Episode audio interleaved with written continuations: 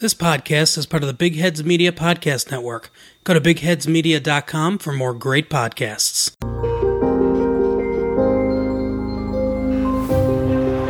Well, the 30 minutes are almost up, Swindon fans, but you're not there yet. And it goes! Oh, it's gone in! Pritchard left footed. What a volley! It's the stuff of champions. It's the stuff of dreams. Andone races it on goal. Andone! 3 0! The Amex goes wild! What a goal! And now Murray could be in. Mistake from Tompkins. What a goal from Glenn Murray. He's hardly had a touch. On he'll go. Michael Smith. Into what Hello and welcome to episode 51 of Together, a Brighton and Hove Albion podcast. Uh, my name is Josh, here as always to run you through the top five stories of the week.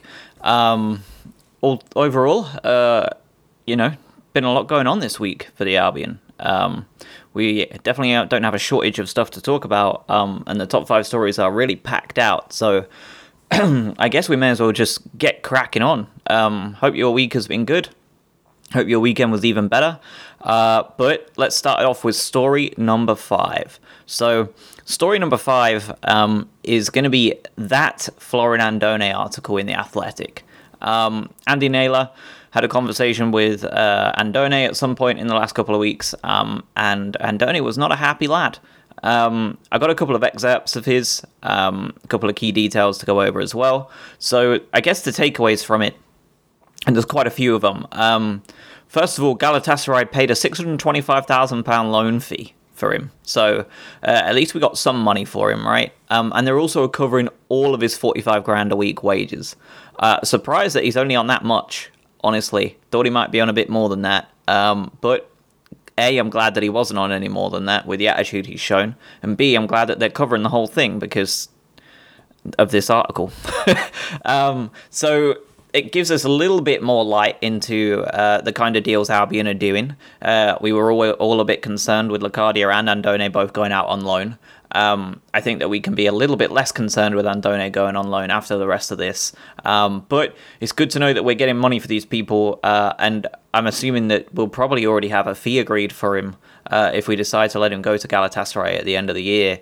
Uh, maybe just make our money back and let him go, perhaps. I'm not sure, but there's a couple of things he said. Um, he's very disappointed with what happened. Uh, he's not saying he's very good, but he has to play.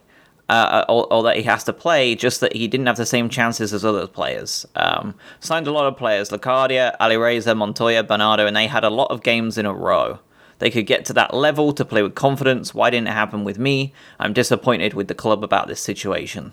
So, half of this is absolute nonsense in the first place, and this is like red flag number one with any human general, right? If they're making up a story to fit their own narrative, they're a problem. Um, so if they're in an elite locker room uh, and it's elite Premier League players all wanting to play in the same spot, uh, and you're making up stories, then you're already two steps behind everybody else. Um, Locadia, let's start there. Uh, he was thrown out on the wing where he doesn't want to play. Uh, he went on record at PSV saying he hated playing out wide. It is not his spot, but he played it because he had to.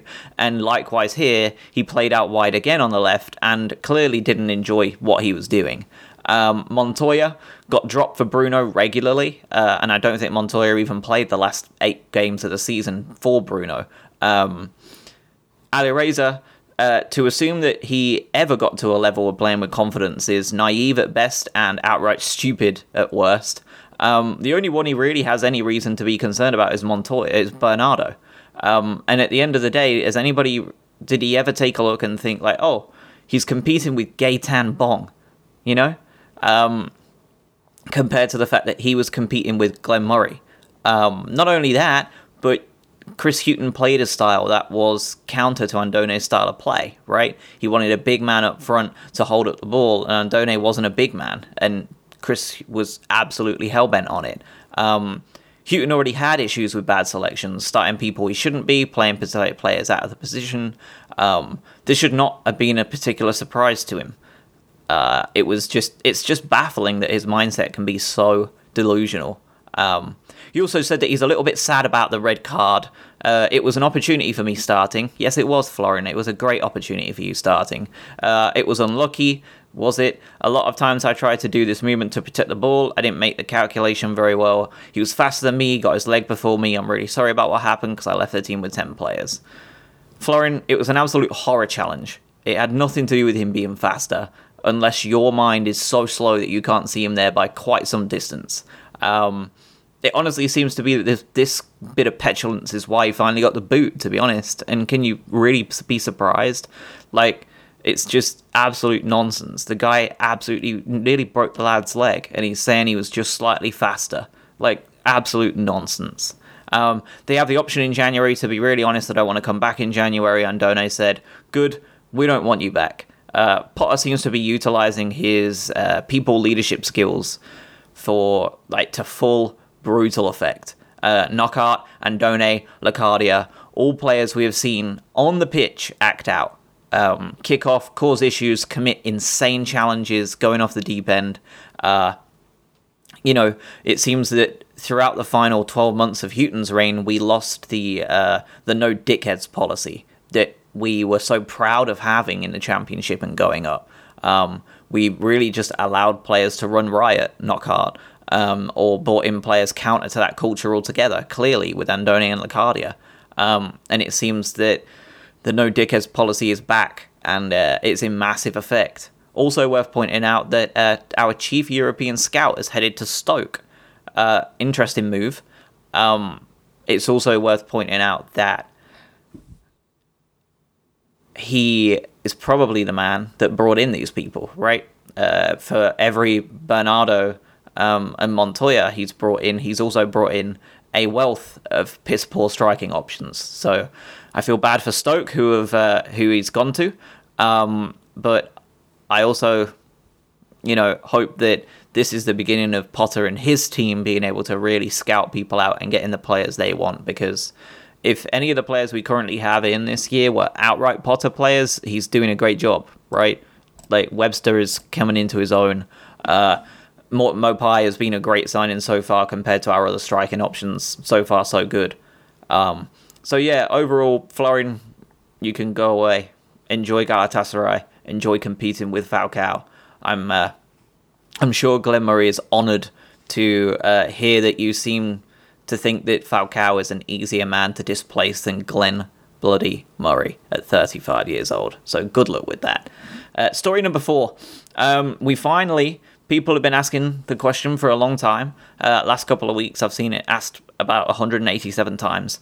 Um, when do we find out when the matches are rearranged in November for buying tickets? Well, now we know. Uh, only one of Albion's games will be moved in November after the Premier League uh, broadcast selections were announced this week. Uh, Manchester United will now host us at Old Trafford on Sunday, November 10th at 2 o'clock English time, 9 a.m. Eastern. Do your maths if you're anywhere else in the world. Uh, all of the games not selected, including the trip to Anfield on the 30th November, something I found quite surprising. Uh, Liverpool not making it to a, a, a fixture change is kind of rare. Um, obviously, uh, I haven't lived in England for three or four years now, but I know that getting to Old Trafford is already going to be an absolute mess uh, on a Sunday afternoon. So I'm thankful that the fans that are going to these away days um, are not being shafted with two away days in a row, being effectively ruined for a lot of people. Um, I don't know what that looks like on paper. I know what it looked like for Newcastle yesterday. believe the last train home was in the middle of the second half. Uh, it's not great. It's not right. It's unfair. Um, on the flip side, the good thing for overseas fans is that it's likely to mean that the Liverpool game is going to be on the main NBC channel. So if you don't subscribe to a package, uh, you'll be able to get there easily, easily watch the Liverpool game, and fans will be able to easily go to the Liverpool game. Manchester United, not so much. Um, so that kind of sucks. Uh, and it's normally about six weeks, right, from the uh, first of the month before we get the match rearrangements. So December uh, we should probably find out pretty much the same time next month. Um, so keep an eye out for it. see how many indie games we get moved. Um, it will really be interesting to see what that looks like when people start getting used to the style of play that Potter is introducing and how entertaining it can be. Um, so, story number three. Um, one of them, it's just it really caught my eye because it was uh, it was something I didn't even know was a real thing. Um, Brighton and Hove Albion have announced a deal with Monster Energy. Okay, so the deal sees the global energy drink company market its brands to fans at home and internationally. Uh, so I assume that you'll probably see uh, all over the billboards Monster Energy. Fine. Uh, they developed a commanding presence in motorsport. Yep, I get it. And action sports. Yep, I get it. I feel like every time you turn on uh, the UFC, the boxing, uh, Formula One, Monster is everywhere. Um, it sponsors just about everything and everyone, and it looks like they are getting in on the game. Um, it's interesting because uh, I didn't know that you had um, an official energy drink partner, uh, but you know, whatever. Um, Monsters Energy's SVP said that there is little doubt of the passion and engagement that fans have with Brighton and Hove Albion, and we look forward to offering some real value-added experience over the coming season. Like, I hate this cliche talk. Like, just say that you want your names plastered all over the Amex, and we're good, right? Um, I see that they I do see that Monster seem to be stepping it up though because they did a deal with Watford just the day prior. So I'm curious to see them start throwing their weight around in the Premier League. Like I said, I wasn't even aware there was such a thing as an official energy drink partner. But I imagine the money is nice. I imagine the money is uh, probably quite significant, knowing the amount of uh, forays into different things they are doing. So bring it on. Bring in all of the monster energy. We want all of it. We want all the money. And Monster, if you're listening, you can send a couple of cans my way for talking about you. Thank you. So, going on to story number two, um, and this one and the next one are going to be obviously a little bit longer because we are looking back at our match days, um, or looking forward, of course. So, uh, Newcastle, we got done with Newcastle yesterday afternoon, 5:30 kickoff or 12:30 kickoff, uh, English or Eastern, depending on whatever you want to talk about. Um, but let's go through the good and the bad. Um, so the good, 70.6% possession away from home. Um, unbelievable. I understand that possession percentage doesn't matter if you're not having shots. I understand all that sort of stuff, and I'm sure you're in my in your car or your desktop saying, "Yeah, but Josh, you can have 99% of the ball, but if you don't get shots off or you're just playing around your back four, who cares?" Well, we did get shots off. We had 16 of them to be precise, three on target, seven blocked. Two of which of those blocked shots were absolutely heroic and were definitely goals. 87% pass accuracy. Uh, I thought we dominated the game, and really, anyone who didn't think that, I don't know what game you were watching. Um, we really annoyed the home crowd.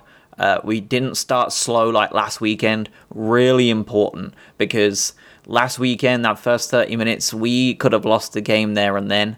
Um, we were really poor. And against the Newcastle side at home, who are already starting to boo Steve Bruce, um, we needed to hit the ground running, and we did. Um, we left them looking absolutely bewildered after the first 45 minutes. Uh, we weren't even doing anything um, particularly special.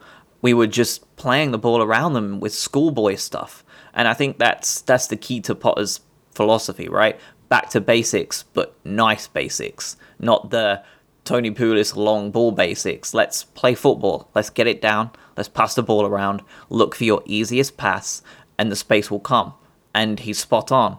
Um, Webster, I thought was excellent again yesterday. Um, I wanted him to start, and he did. Uh, he won 10 aerial duels. The next best was Lewis Dunk at 3. He doesn't come across as that much of a tall dude, but my goodness, um, he essentially kept Joel, Joelinton, Joel Linton, um, totally out of the game aerially. Uh, unbelievable. And it's quite funny given that he's replacing Shane Duffy, who absolutely is our best man in the air. So it seems that he uh, is showing Potter that he can do that too. Um, Dale Stephens, someone who definitely could have fit into that bracket of uh, throwing away games. He doesn't.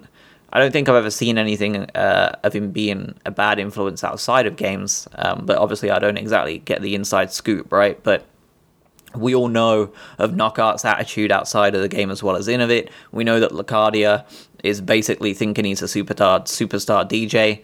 Um, and just from Andone's interview alone, we get a good idea of the sort of human being he is outside of football. Um, and that's a bit of a dickhead, right? So when you're looking at Dale, you don't really ever hear or see um, things that he may be doing wrong outside of game time, outside of the 90 minutes. Um, he generally seems to be super likable. Uh, and that's probably a big reason why Potter kept him instead of loaning him out because although he's definitely keen on throwing an insane tackle in, and he did one yesterday that made me cringe, um, he's really growing into this role that he's been given um, and is starting to be treated as a real kind of dictator of the middle of the park. He had 112 touches yesterday, uh, more than anybody else. Uh, two key passes, two shots. Two shots Dale Stephens had two shots in a game, three interceptions, two clearances, three tackles. Uh, he did absolutely everything you can want from a player yesterday. Um, the guy was an absolute monster. He ran the midfield. Uh, Gross, better than ever. Um, he's now playing more key passes per game than in his first season with us at this point. Uh, in his second season at this point, he is currently having his best set of performances statistically uh, than any other season. Um, I said that last week. I thought he was. I thought he was being utilized in a role um, that totally exceeds what we've seen him do before, and he is absolutely kicking butt. Um, he looks really, really good. Obviously, the pace is going to be a problem, um, and we'll get to that a little bit later on on the bad because uh, you need to be very specific with the players you're playing around him if you're going to utilize him as part of a front three, right? In my opinion. Um, and I don't think we made that decision right yesterday. I think Potter made one error yesterday, um, and we'll get to it on the bad. But on the good, we've got a Gross was incredible. Um, and really, the real shout out needs to go out to the two youngsters, right? Because we had two uh, young men start the game yesterday. Uh, start the game. We didn't. We had one young man start the game yesterday, and one came on. Um, first of all, let's talk about Aaron Connolly. Um, he had a very successful international break. He had a cameo last week. He had a cameo the week before against Manchester City, um, and he came on again today, and he almost made the difference. Uh, he was operating on the left side of the front three, um, and he broke through at one point and had a goal line clearance. Fabian Schär, um, if he was half a millimeter slower, um, we've scored a goal. But the goal line clearance system, uh, the goal line system, uh, which is you know the only piece of VAR type technology that is without fault, um, showed that it was really a matter of inches uh, that stopped him from finishing an, an excellent touch as well. Um, he had 15 touches yesterday, 100% pass accuracy. He never lost the ball when he had it. Uh, he committed one tackle, so he defended, he defended from up high too. Uh, he was fouled four times. Um, and he was on for what 12 minutes um, only one other person matched that and he will be the man we talk about shortly but I thought Connolly was excellent for the little cameo he had yesterday. Um, and I think it's only a matter of time um, until we start seeing him make more appearances because um, he he scored in the Carling Cup. I reckon we may well see him on Wednesday. Um, but he scored in the Carling Cup. He almost scored today, barring an absolute piece of wonder defending. Um, and he seems to be happy to play on the left side or up top, right? So, Aaron Connolly, Great little cameo. Carry on. Keep doing what you're doing. However, my man of the match, your man of the match, Alzate, Steven Alzate, uh, a man that made his debut yesterday at Newcastle as a left wing back, a spot that we've never seen him play before. Um, he played right wing back during friendlies. He played as a striker during friendlies, and he played as a central midfielder during friendlies. He never played at left wing back. So, what does Potter do? He gives the young man his Premier League debut uh, at a position he's never played before. Um, most decisions like this tend to end in an absolute disaster. Every single time Potter makes one of these decisions, it turns to gold. He moved up to be a kind of left side forward. Uh, at one point, when they took off one of the other players, I can't remember who it was that came off, uh, he ended up moving forward and then he ended up uh, running the middle of the park at the end of the game. Um, he was a midfielder at the end of the game. Uh, not once did he look out of sorts. He constantly caused Manquillo problems. Uh, he was thoroughly frustrated by the end of the game. Uh, he was a constant thorn in their side. He played two key passes. He also was fouled four times. Uh, he made a successful tackle. He really looked the real deal. Um, how exciting is it to see these players get debuts and play well? Uh, honestly, um, so I, I'm kind of uh, I'm kind of in two minds, right? Because I feel like the sooner both of these players are nailing down regular roles, the better. But we have so much good competition in their spots. Solly March, absolutely phenomenal left wing back to start the season. I thought he'd been absolutely excellent. He's been getting plaudits from me and everybody else for the way he's been playing. Pascal Gross, part of a front three. Yes, he's slow, but he's causing so many issues and playing so many good passes that nobody else can play. Um, like, how can you drop him? Maupay, he's scoring goals. He's getting in spots to score goals. Uh, he got in a one-on-one yesterday, barring a great bit of quick goalkeeping from the keeper. He scored that, uh, barring an excellent block when the ball come through uh, from a pass. I think it was Montoya whipped it in. Uh, Maupay basically had a, the goal open to him, barring an excellent block. How can you drop him when he's performing, creating chances, almost scoring goals? Bernardo, we'd barely spoken about Bernardo, but he performed excellently when we played him. Bissouma just came back, came on yesterday. Again, that's another part of the good. Bissouma is back and fit. Uh, just what is Potter going to do with all these people? Um, Alzate, March, Gross, Maupay, like I don't know. It's it's a dilemma I'm glad I don't have, and I'm glad it's him that has it because whenever he makes a decision like this, it tends to be the right one. So this uh, the scariest part is that this isn't even including the return of Izquierdo in the future. If he's okay and if he ever comes back, which is something me and you have talked about a lot, um, I really worry that we never see Jose Izquierdo play football again. Um, and that's just my opinion. Um, it's just a feeling I've had for a while. I think we talked about this uh, last Christmas, in fact, um, on one of the podcasts. Just a gut feeling I had. Uh, and we haven't seen him since, so uh, we shall see. Um, but hopefully he does come back, and again, that's an even bigger issue for Potter to worry about at that point. Um, but let's cover the bad because we have to, right? Um, and there's one very obvious piece of bad. So uh, the bad is that the fact that it ended nil nil, um, namely the nil, uh, the formation. So for me, like this is my kind of um, analysis, my thought, thoughts and feelings. Um, and I would love to hear all of yours, and I've seen a lot of yours um, on Twitter, on Instagram. Um, but I feel that the formation and the game plan that Potter is putting out there is almost perfect every single week.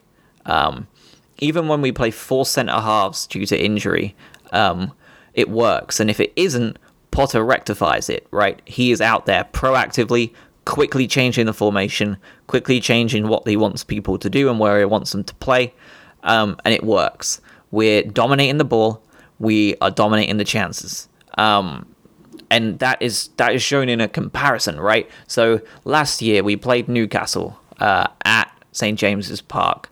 Uh, we had 32% possession last year. We had 71% this year. Last year at the Etihad, we had 20% possession last year. This year, 46%. 46% possession at the Etihad is absolutely unheard of. Uh, Watford last year, we put in one of our worst performances ever. 47% possession. This year, 52%. And this was Potter's first ever game in the Premier League. We also faced what? Uh, I saw a piece of information earlier. 74 shots we faced in those three games last year. How many shots did we face this year? 37. This this ball retention, right? We're keeping the ball. We're playing a lot of possession football, very similar to Gus Poyet, right? Because it's slow as well and it's very deliberate, and it reminds me a lot of Poyet, which is probably why I like it so much because I'm still a massive Gus stan. Um, but 74 shots we faced in three in those three games last year. This year, 37. Um, it's not just style over substance, right? We are literally halving the shots we're facing. Um, yes, it's annoying that some of those shots are incredibly accurate this year, Sergio Aguero. Um, but the fact that we we were also told that um, I saw on the coverage yesterday we've won two games in 17 away from home in the Premier League so far in a row.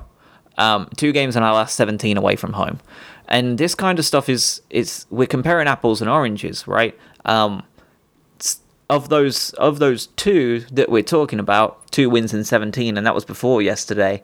Um, one of them was under Potter, and one of them was under Hughton. So really, what you're look, what you're wanting to say is that Hughton won one away game in his last 16, and Potter has won one in his last three.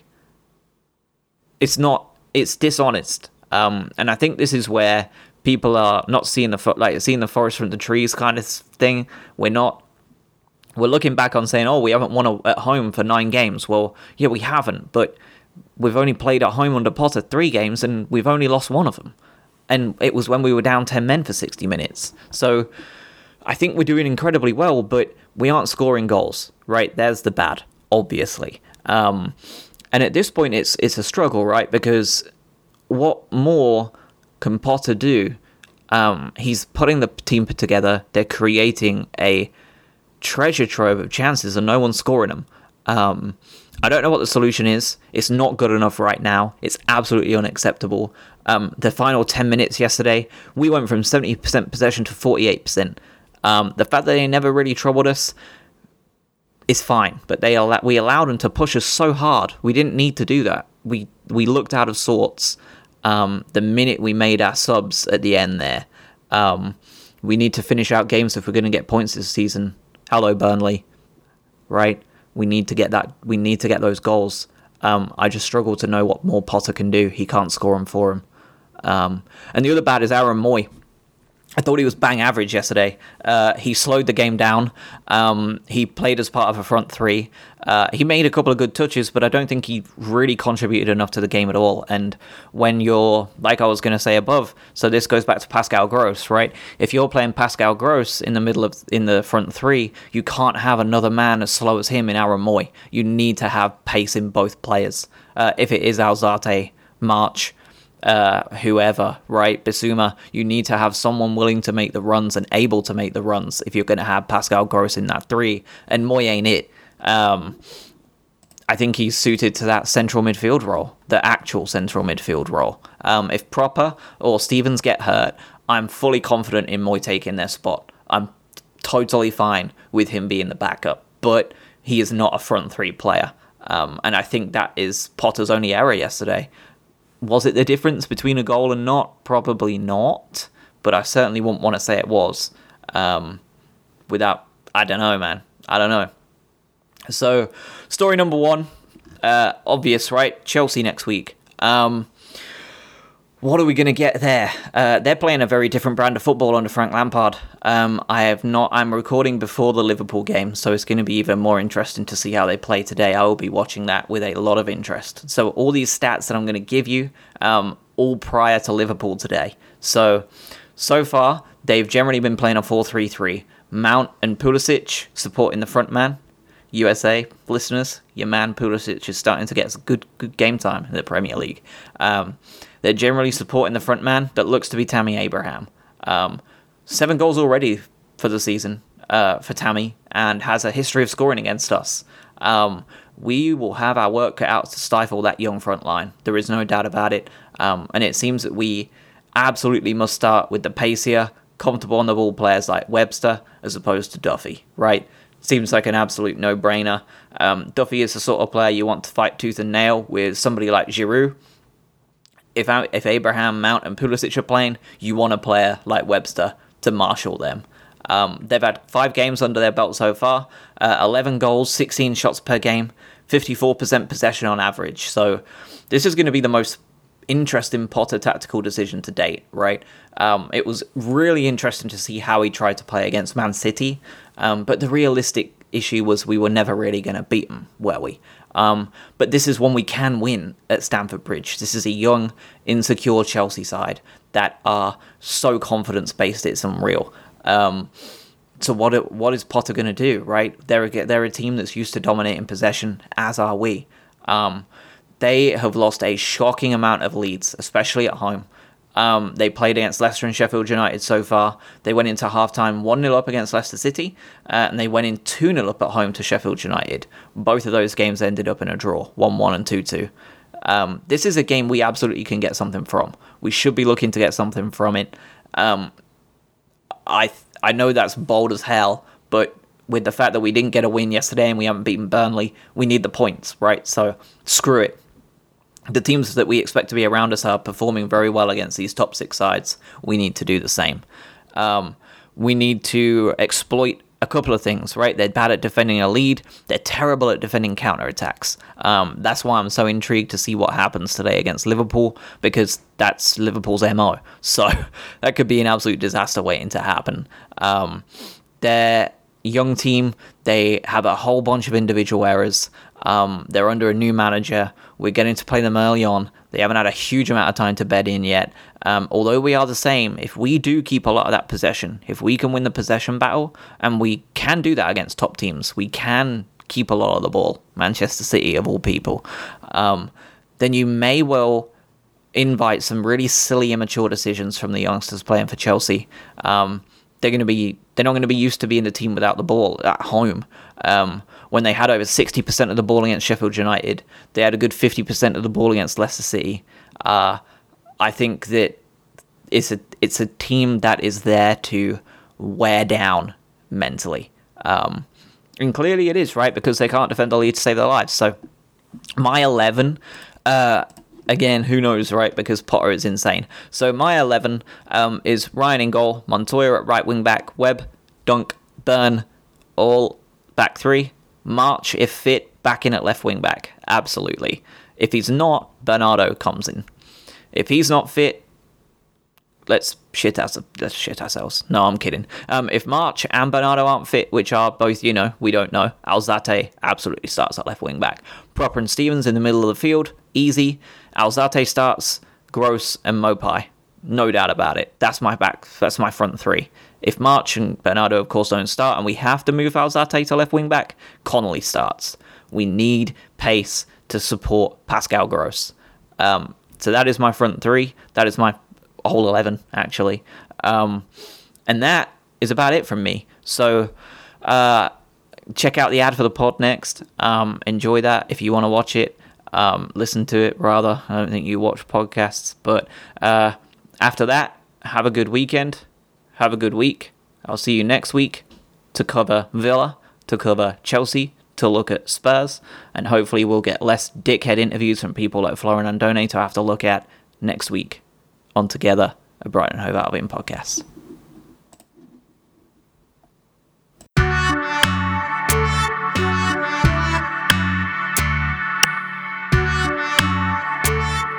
I'm Michael, the host of the semi monthly podcast In a City Like Yours. Join me as I chat with interesting people with interesting life stories. You can listen to the podcast on all major podcast platforms, including Apple, Spotify, Stitcher, and TuneIn. You can follow us on Twitter at IACLYS Podcast, as well as on Facebook and Instagram at In a City Like Yours Podcast. Please feel free to let me know what you think and keep coming back for the many interesting stories in a city like yours.